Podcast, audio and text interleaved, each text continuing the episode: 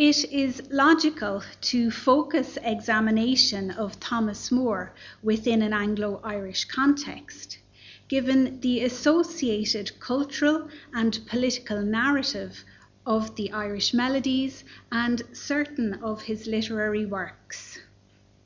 However, the Irish melodies, which inspired numerous subsequent arrangements, were widely published across Europe and in America and within its first 20 years of publication, Moore's epic Oriental romance, Lalla Rookh, was issued in German, Spanish, Italian, and Swedish translation. Consequently, and as highlighted in the exhibition here, Moore's presence and reception in a wider European context merits some consideration. In this lecture, I will examine Moore's cultural presence and reception in Paris. Through examining his activities as recorded in key source documentation such as his letters and journals, through analysing references to Moore and his works published in the 19th century Parisian press, and through identifying and analysing imitations and arrangements of the Irish melodies, published in Paris during the period 1830 to 1878.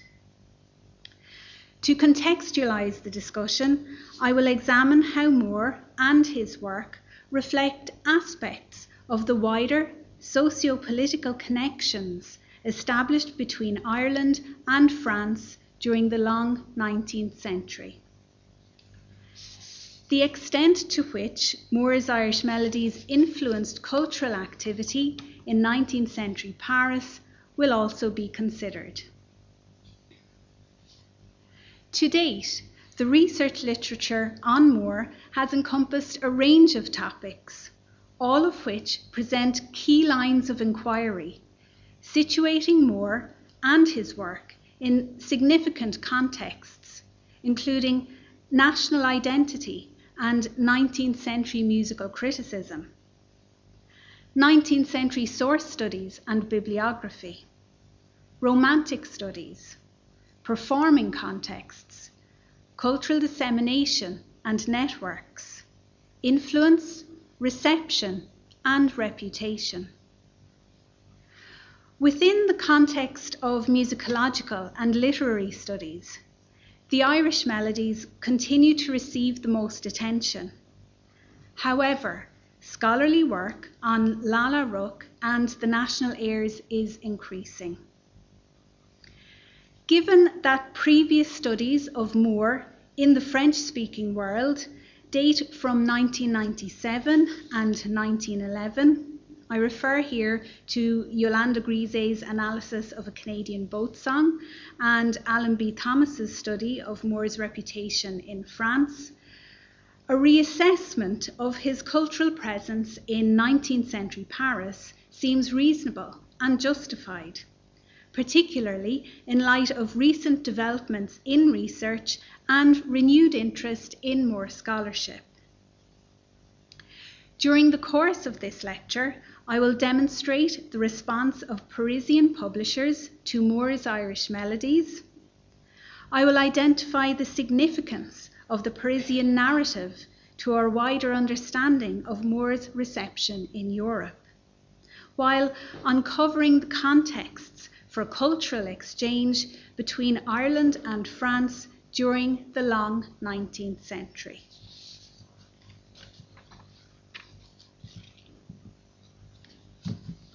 I will begin this section with a quote Paris, that mythical beacon of freedom, culture, and modernity, has never ceased to attract the Irish.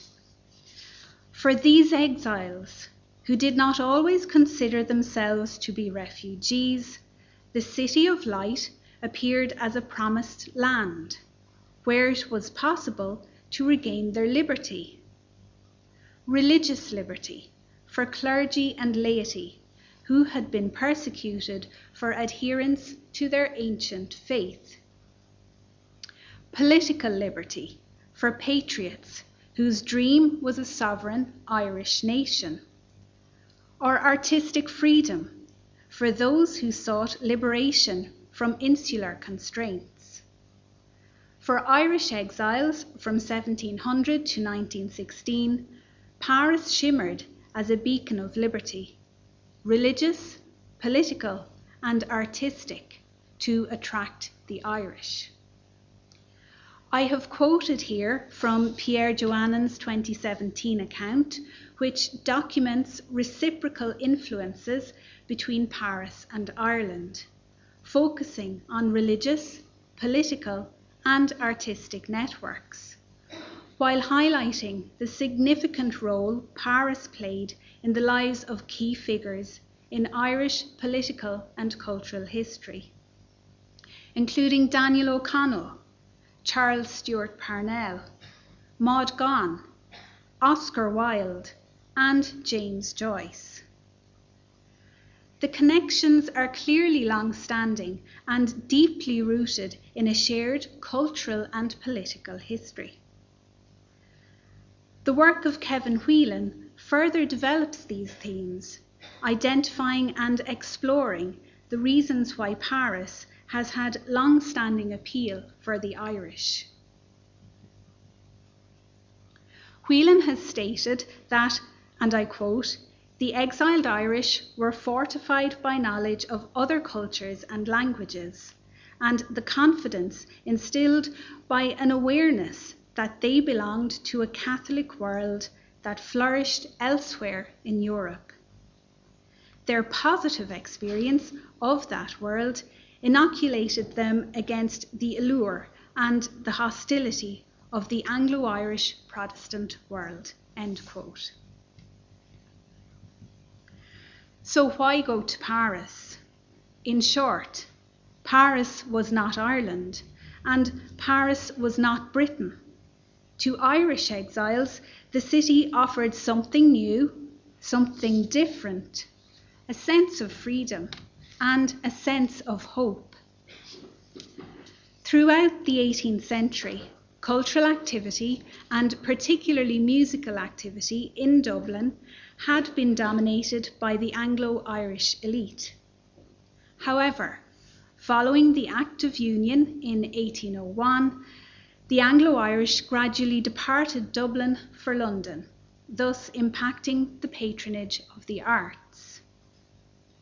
Consequently, cultural activity and music making became more accessible to working and middle class Catholics. This is particularly evidenced by the increased participation of Catholics in Dublin's music and choral societies from the mid 19th century onwards. Within this wider Franco Irish context, it may be viewed that the legacy of the Anglo Irish political and cultural regime left creative artists searching for a sense of national identity and recognition, while seeking receptive outlets for artistic expression. Thomas Moore may be considered outside of this category in many respects. He lived and worked in England for most of his life cultivating a successful London career, primarily through the publication of his Irish Melodies song series. In taking traditional Irish tunes, setting the tunes to English texts, and in promoting the song settings largely to English audiences, Moore has aroused controversy. His work has been perceived as an exploitation of Ireland's traditional and cultural heritage, particularly by antiquarians and nationalists. Further criticisms of Moore centre around the implicit references in his work to Ireland's political situation and a failure to publicly affirm his position. Yet, no matter how we turn the lens, it cannot be denied that the Irish melodies offer an example of Moore's response to Ireland's political situation, and the song collection provides an excellent case study for examining the ways in which Irish national identity has been articulated through cultural activity. Therefore, Moore's cultural presence and reception in 19th century Paris informs us about perceptions of Ireland and its political and cultural heritage in a wider 19th century European context. Just as 19th century Dublin was adjusting to the profound political and societal changes effected by the Act of Union, cultural activity in 19th century Paris was evolving in the wake of the French Revolution and Napoleonic regime. The Paris Conservatoire played a central role in the cultivation of musical activity during the 19th century and served as a feeder into the city's wider artistic infrastructure, which included opera houses, theatres, instrument makers, composers, and teachers. It was viewed that music could reflect sentiments associated with liberty, citizenship, and nationhood. Thus, the proud cultivation of musical activity led to the establishment of a distinct school of pedagogues, the establishment of several opera companies, and the promotion of salon culture while the system of private patronage endured, facilitating the dissemination of musical works between amateur and professional musicians. These activities, in addition to the establishment of a library of national music, promoted aspects of French patriotism, heritage, and nationality. Perhaps owing to the link between musical activity and wider political agendas, there was a desire to progress and to develop French culture in a meaningful way. And it is within this context we observe the emergence of the French Romantic style. Compared to Dublin, Paris clearly had the resources to develop musical activity and embraced opportunities to do so, thus reinforcing a sense of national identity and cultural ownership. Thomas Moore lived in Paris for a period of almost three years, between December 1819 and November 1822. He moved there to seek refuge following a scandal for which he was held accountable. In 1803, Moore was appointed registrar to the Vice Admiralty Court in Bermuda. Within a few months of his appointment and his arrival there, he appointed a deputy. However, a number of years later, he learned that the deputy absconded with £6,000 leaving Moore accountable for the debt. In 1819, Moore decided to leave England for France to avoid arrest. Therefore, his primary reason for going to Paris was not a search for religious, political, or artistic liberty. The opportunity to reside there for a period offered him refuge. Moore's final decision to go there appears to have been influenced by his friend Lord John Russell, who certainly highlighted all the city had to offer. this was a particularly unproductive period for Moore. He engaged in very little creative practice, spending much of his time socializing. No doubt this lack of creativity may be attributed to feelings of displacement, and his thoughts must have been preoccupied by concerns over the Bermuda scandal.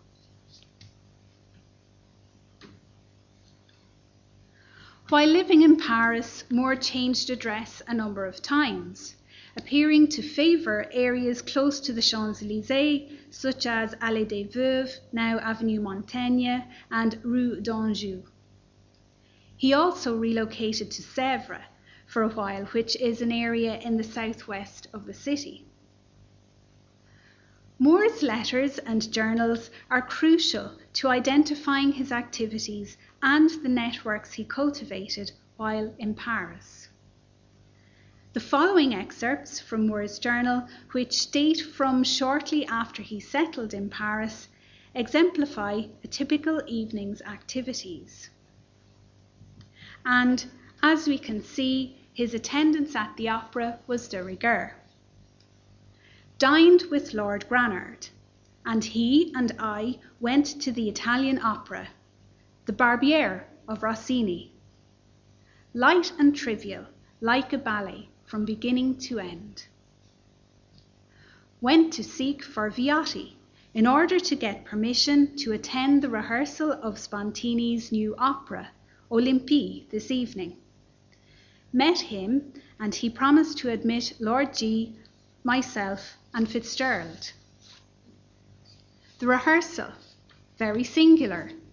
The stage lighted up, all the scenery in form, and the actors in their everyday clothes. The music, too full of notes and overloaded harmonies, and the way it was squalled and meowed out by Madams Brankia and Albert, detestable. Went afterwards to Coulon's ball where all the filles d'opera go. These excerpts demonstrate that during this time Moore maintained Anglo Irish networks and engaged with popular culture and musical activity, while the following excerpt provides an example of the contexts in which he identified suitable tunes for his National Air Song series, thus reflecting the modes for cultural dissemination, and exchange in 19th century Paris. Music in the evening. Peyer and his daughter sang. He in the Buffo style, and very well. Seems a fine, hearty fellow. One of the things sung by him and her and Flau was an air that they sing to the bagpipes at Roman Christmas time. It is harmonized by Pierre and is very pretty. I must have it for my national melodies. These excerpts demonstrate that Moore integrated into Parisian life, particularly its cultural scene, shortly after his arrival in the city. Moore was known for performing his Irish melodies to select audiences. Joanne Burns has highlighted how Moore's musical performances in the English drawing room served a dual purpose. While these performances gently introduced Irish politics to English audiences, this activity also enabled Moore to promote his work. The following excerpt reveals that he continued this practice while in Paris. dined, ten or eleven of us, at the Two Swans. Lord Macy, General Fitzgerald, Sir J. Burke, Douglas, Williams, etc., etc. A very jolly day. Williams and I sung some of the Irish melodies together, and our voices went admirably together. We see here that Moore's songs adopted a multi layered purpose and function while in the context of sorry, while in the English context, the political aspect was most pertinent. It would appear that in the Parisian context, the songs may be classified simply as entertainment pieces. Nonetheless, the London and Parisian performances collectively demonstrate Moore's astute aptitude for promoting his work thus utilising opportunities to do so as and when they arose. As evidenced in his letters and journals, Moore's relationship with Parisian publishers Jean Antoine and Guillaume Galignani is very important and endured beyond his stay. The publication of Moore's work by the Galignani brothers reflects the growing trend for the publication of English books in France from 1800 to 1852. a phenomenon which has been documented by Giles Barber. The increasing number of English tourists visiting France from the second decade of the 19th century resulted in a growing market for texts in the English language. Parisian publishers could produce compact English language editions of popular poems and novels by writers including Byron, Scott, and Moore at a fraction of the price of their English counterparts. This practice, of course, caused problems in terms of piracy. The effect of unauthorized publications on William Wordsworth has been considered by Thomas Owens, who raises questions relating to authorial agency, power, and anxiety. Owens tracks Wordsworth's struggle to maintain his place in the market while safeguarding his artistic integrity. As highlighted in the examples listed here, Moore experienced similar struggles and was keenly aware of issues of copyright following a litigation battle between his London and Dublin based publishers, James and William Power. The legal dispute led to an eventual split in the Power firm and the publication of pirated editions of the eighth number of the Irish Melodies by William, the Dublin based brother. In 1819, Paris based publisher Galignani published Moore's complete works in six volumes. In this first excerpt, we learn of Moore's thoughts on the matter called afterwards at Galignani's, had already purchased for 40 francs his complete edition of my works in six volumes. Cruel kindness, this, to rake up all the rubbish I have ever written in my life, good, bad, and indifferent. It makes me ill to look at it. The next two excerpts from Moore's journal give us some insight into his negotiations with Galignani over publishing rights for his works. Went out with Galignani to confirm the document I gave him on Thursday by signature before a notary. Have all along felt scruples at putting a false date to this paper, but felt these scruples still more still more strongly after confirming it thus formally by a second signature. Begged Galignani to suspend further proceedings in the business. Went and consulted Leroy, Villamil's notary, who thinks some mode might be adopted, plus conforme à la vérité. I begged of Galignani to let it be done in this way and that I would most willingly refund the money rather than sign anything colourable or false, even in form. At half past four I went again with Galignani to his own attorney, who seems to think the affair may be arranged so as to meet my scruples, and yet secure the property to Galignani. Went out at ten o'clock to Galignani's and attended him to his notary, where a paper was drawn up, dated at the time when I actually did agree to transfer the right of publishing, which I, of course, very willingly signed. Moore's letters, particularly to his primary music publisher, London based James Power, reveal that he regularly asked his publishers to make revisions to subsequent editions of his work. The time pressure imposed on Moore by Power ultimately resulted in numerous errors and, to some degree, a loss of artistic integrity and accuracy in his work. This is particularly evident when comparing reissues of the Irish Melodies and is an area which is currently receiving attention from Sarah McCleave.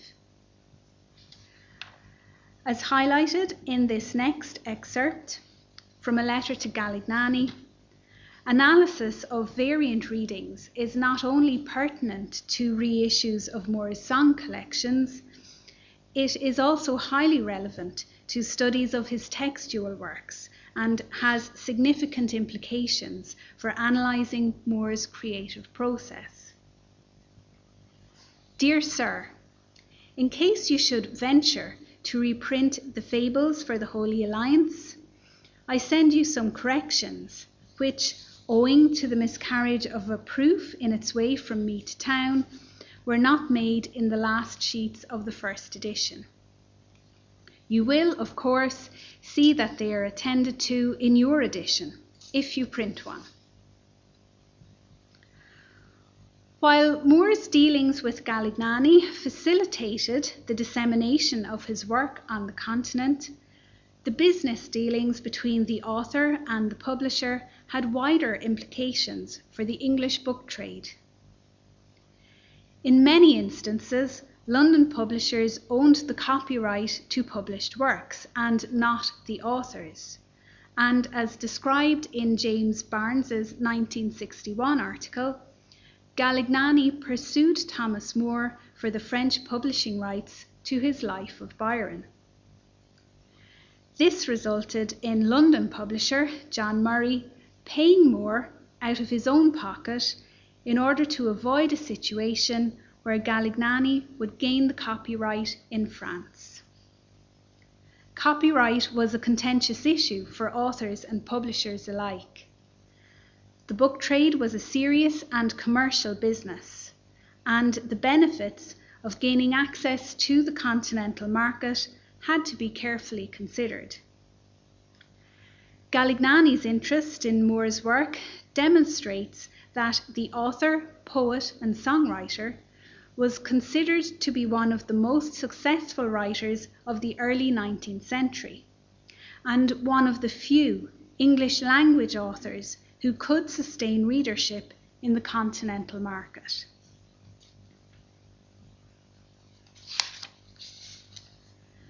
Moore regularly featured in the Parisian press, demonstrating his works aligned with the aesthetic and philosophical criteria of 19th century French music and literary criticism.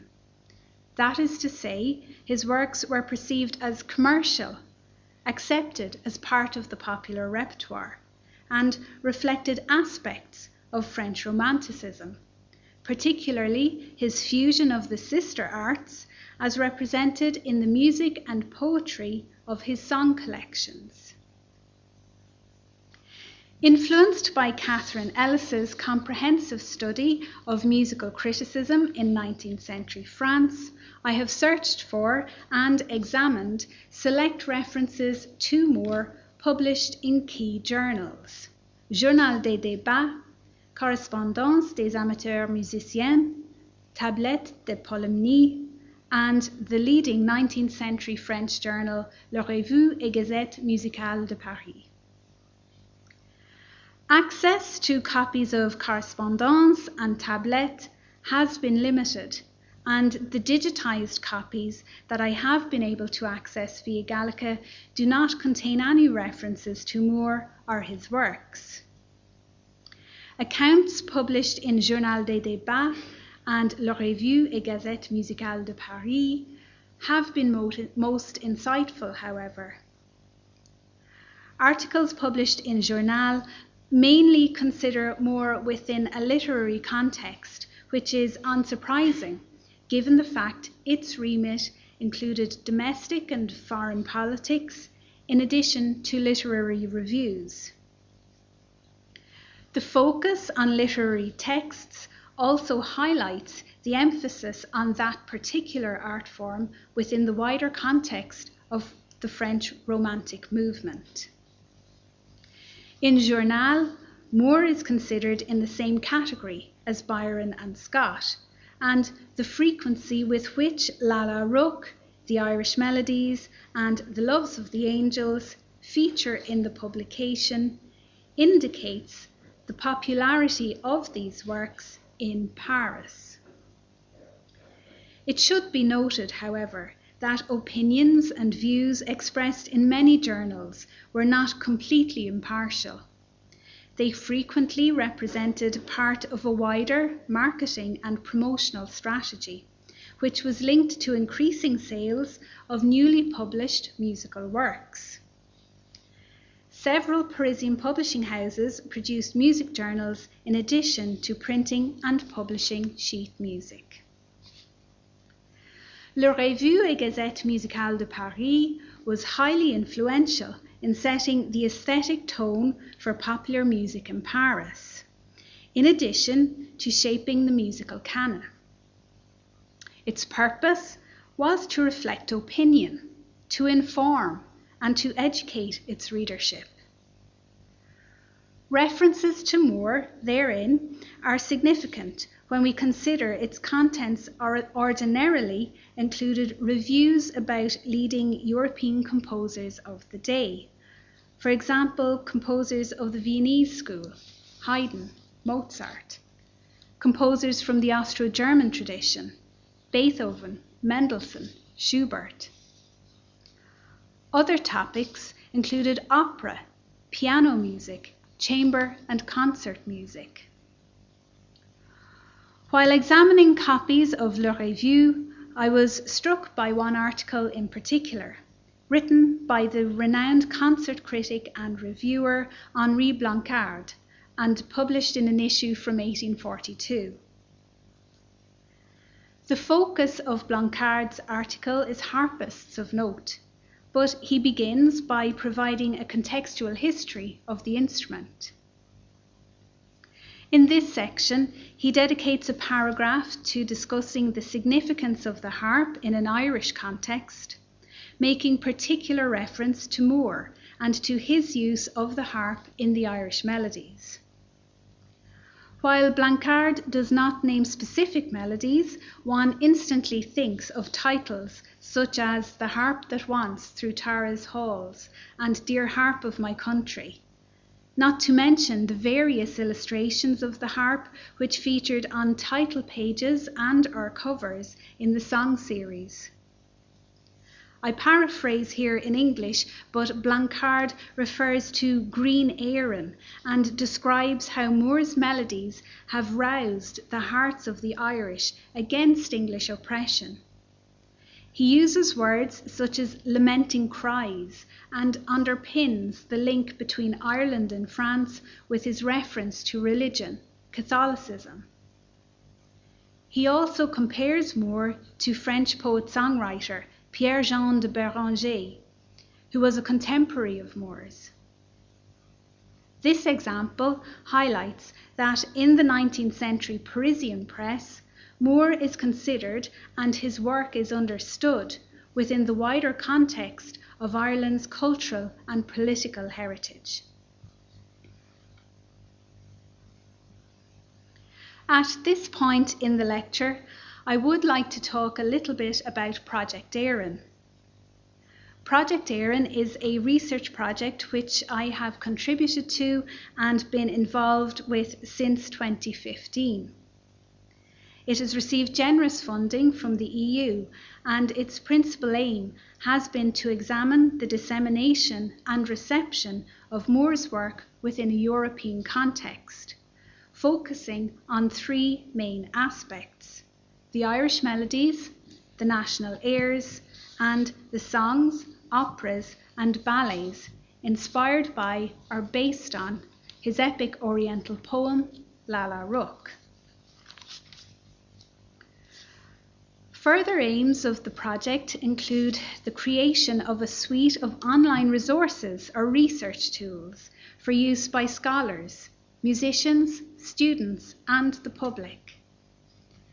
The resources are currently being showcased as part of the Moore exhibition here at the Academy's library.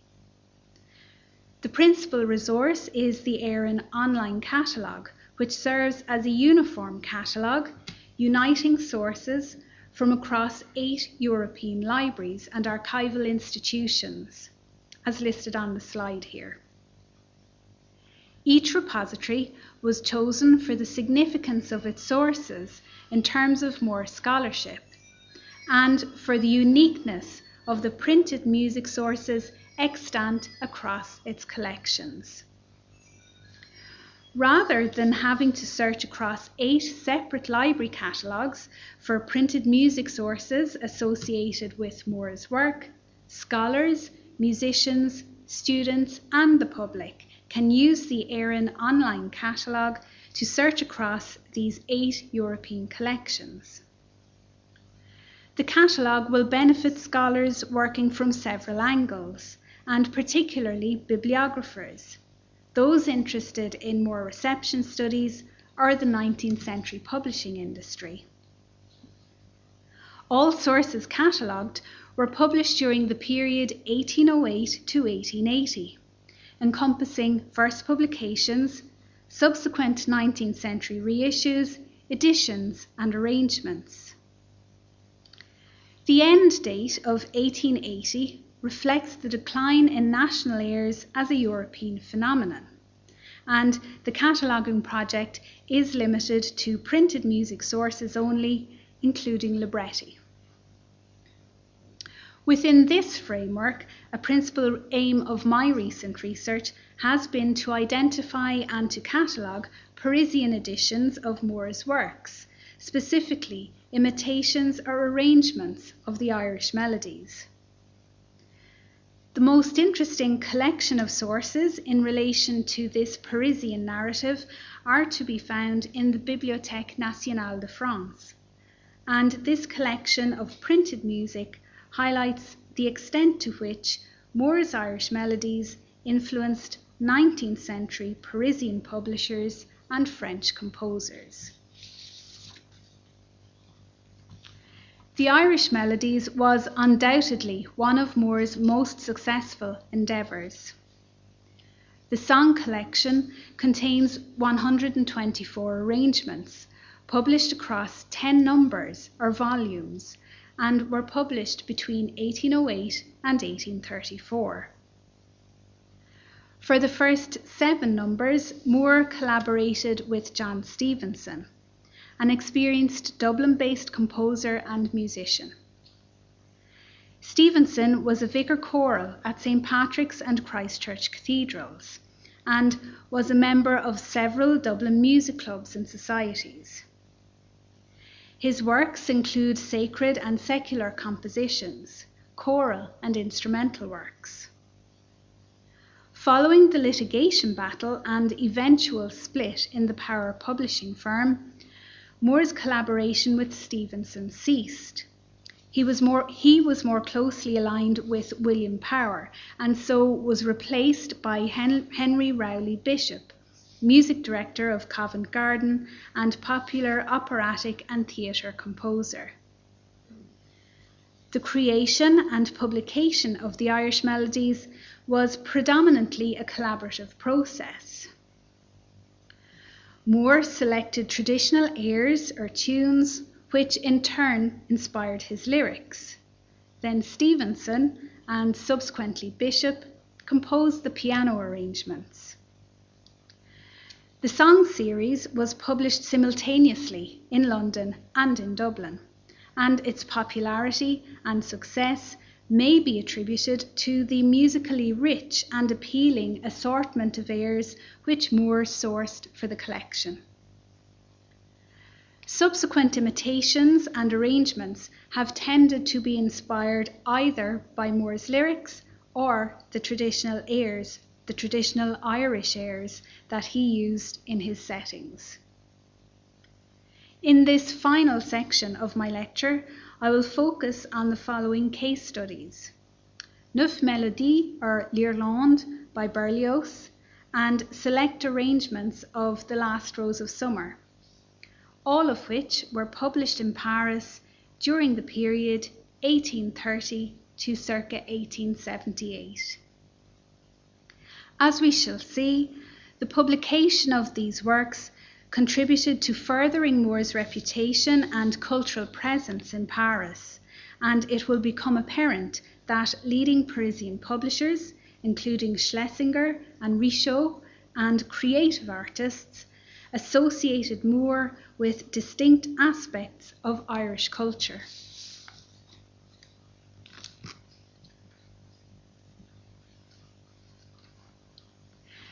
Hector Berlioz was a leading 19th century French composer. He studied at the Paris Conservatoire and during the 1830s he was a contributor to La Revue et Gazette Musicale de Paris. He played a key role in the formation of artistic and cultural opinion in 19th century France. In 1829, Berlioz composed Neuf Melodies. As the title suggests, this is a collection of nine song settings. The first edition was published by Schlesinger of Paris in 1830. Circa 1849 to 1850, a second edition was published by the Parisian firm Richault under the title L'Irlande. A detailed critical analysis of the song collection has been provided by Julian Rushton, who also highlights the series of intricate links connecting Berlioz to Moore and his work. Illustrated on the slide here are the title pages for the earlier 1830 version, Neuf Melodies with the green cover, and the later 1849 or 50 publication, L'Irlande. So if we look at the title page for the 1830 edition first, Neuf Melodies with the green cover, Moore is clearly acknowledged as the source of Berlioz's inspiration, Imité de l'Anglais, Irish Melodies. The work is also dedicated to Moore, dédié par les auteurs à Thomas Moore. While Berlioz's admiration of Moore is not in doubt here, the French composer clearly admired Moore's work, and these acknowledgements appear most genuine. I would argue that the prominence of Moore's name on the title page, coupled with the use of a green cover, comprised a clever marketing tool, one which was most likely encouraged by the publisher, Schlesinger. This theory conforms with Emily Green's conclusions which highlight that in the mid 19th century marketplace, dedications printed on title pages functioned as advertisements, which ultimately influenced the reception and dissemination of musical works. It may be further argued, therefore, that Moore's reputation was somewhat exploited within the wider context of French song culture in order to promote Berlioz's work. The publication of Neuf Melodies occurred relatively close to a time when Moore was in Paris, and the first French translation of the Irish Melodies was published in 1823. Moore was clearly part of the French cultural psyche. If we now look at the title page for the republished and retitled L'Irlande, we notice marked contrasts between the two editions. The elaborate lettering, coloured paper, and dedication to Moore have been replaced by an illustration depicting a woman holding a dagger in her right hand while her left hand is placed on a harp. This may be interpreted as the personification of Ireland, Hibernia or Erin perhaps. It could equally represent liberty, Ireland's fight for freedom. The imagery conveys some acknowledgement by French music publishers of the Irish nationalist movement. Each edition also demonstrates that during the 19th century there was clearly an appetite for Irish culture within the Parisian market.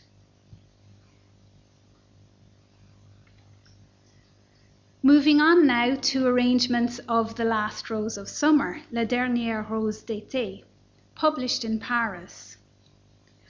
Printed music for seven arrangements of The Last Rose of Summer are extant at the Bibliothèque Nationale de France. These include six piano arrangements, including one duplicate, and a single song setting. All sources were published in Paris between 1850 and circa 1878. The Last Rose of Summer is one of the most popular songs from the Irish Melodies series. It was first published in 1813 in the fifth number and was subsequently reissued as a single or in single sheet format by Moore's primary music publisher, James Power of London. It is set in three verses to the air The Groves of Blarney. The scale and scope of its influence on European composers has been captured in Axel Klein's comprehensive catalogue, which records 198 arrangements or utilizations of the air, all of which were published during the 19th century alone. Parisian published piano arrangements of the air reflect the wider development of piano culture in the city at that time, particularly the virtuosic settings by Mendelssohn and Thalberg. A brief examination of the title pages for these seven works demonstrates that Parisian publishers became less reliant on Moore's reputation to market arrangements of Irish national airs. As we can see from the titles listed on the slide here, only Caroline Eugénie's arrangement includes an acknowledgement or any reference to Moore on the title page. This arrangement is interesting since it represents the increased participation of amateur female musicians in song arranging and highlights the significant contribution women made to the dissemination of romantic national song during the 19th century. We can see from the list here that a number of prominent Parisian firms published arrangements of The Last Rose of Summer. The air was considered commercial and ultimately appears to have outgrown its initial associations with Moore.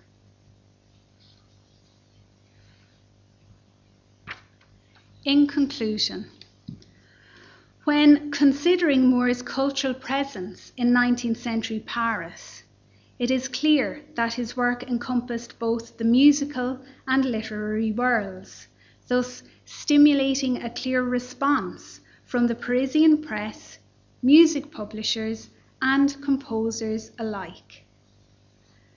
There was an understanding of Ireland's cultural and political heritage across certain media. Moore's Irish melodies contributed to this narrative, and on occasion at least, his works were considered within that wider framework. Ultimately, composers and publishers were attracted to the artistic worth of the melodies and selected arrangements or airs based on the wider objectives of French Romanticism, Parisian piano and song culture. The lecture I have presented here today represents but one aspect of Moore's presence and reception in a European context. However, it is clear that the Parisian narrative is central to understanding the wider cultural significance of Moore's legacy. Thank you.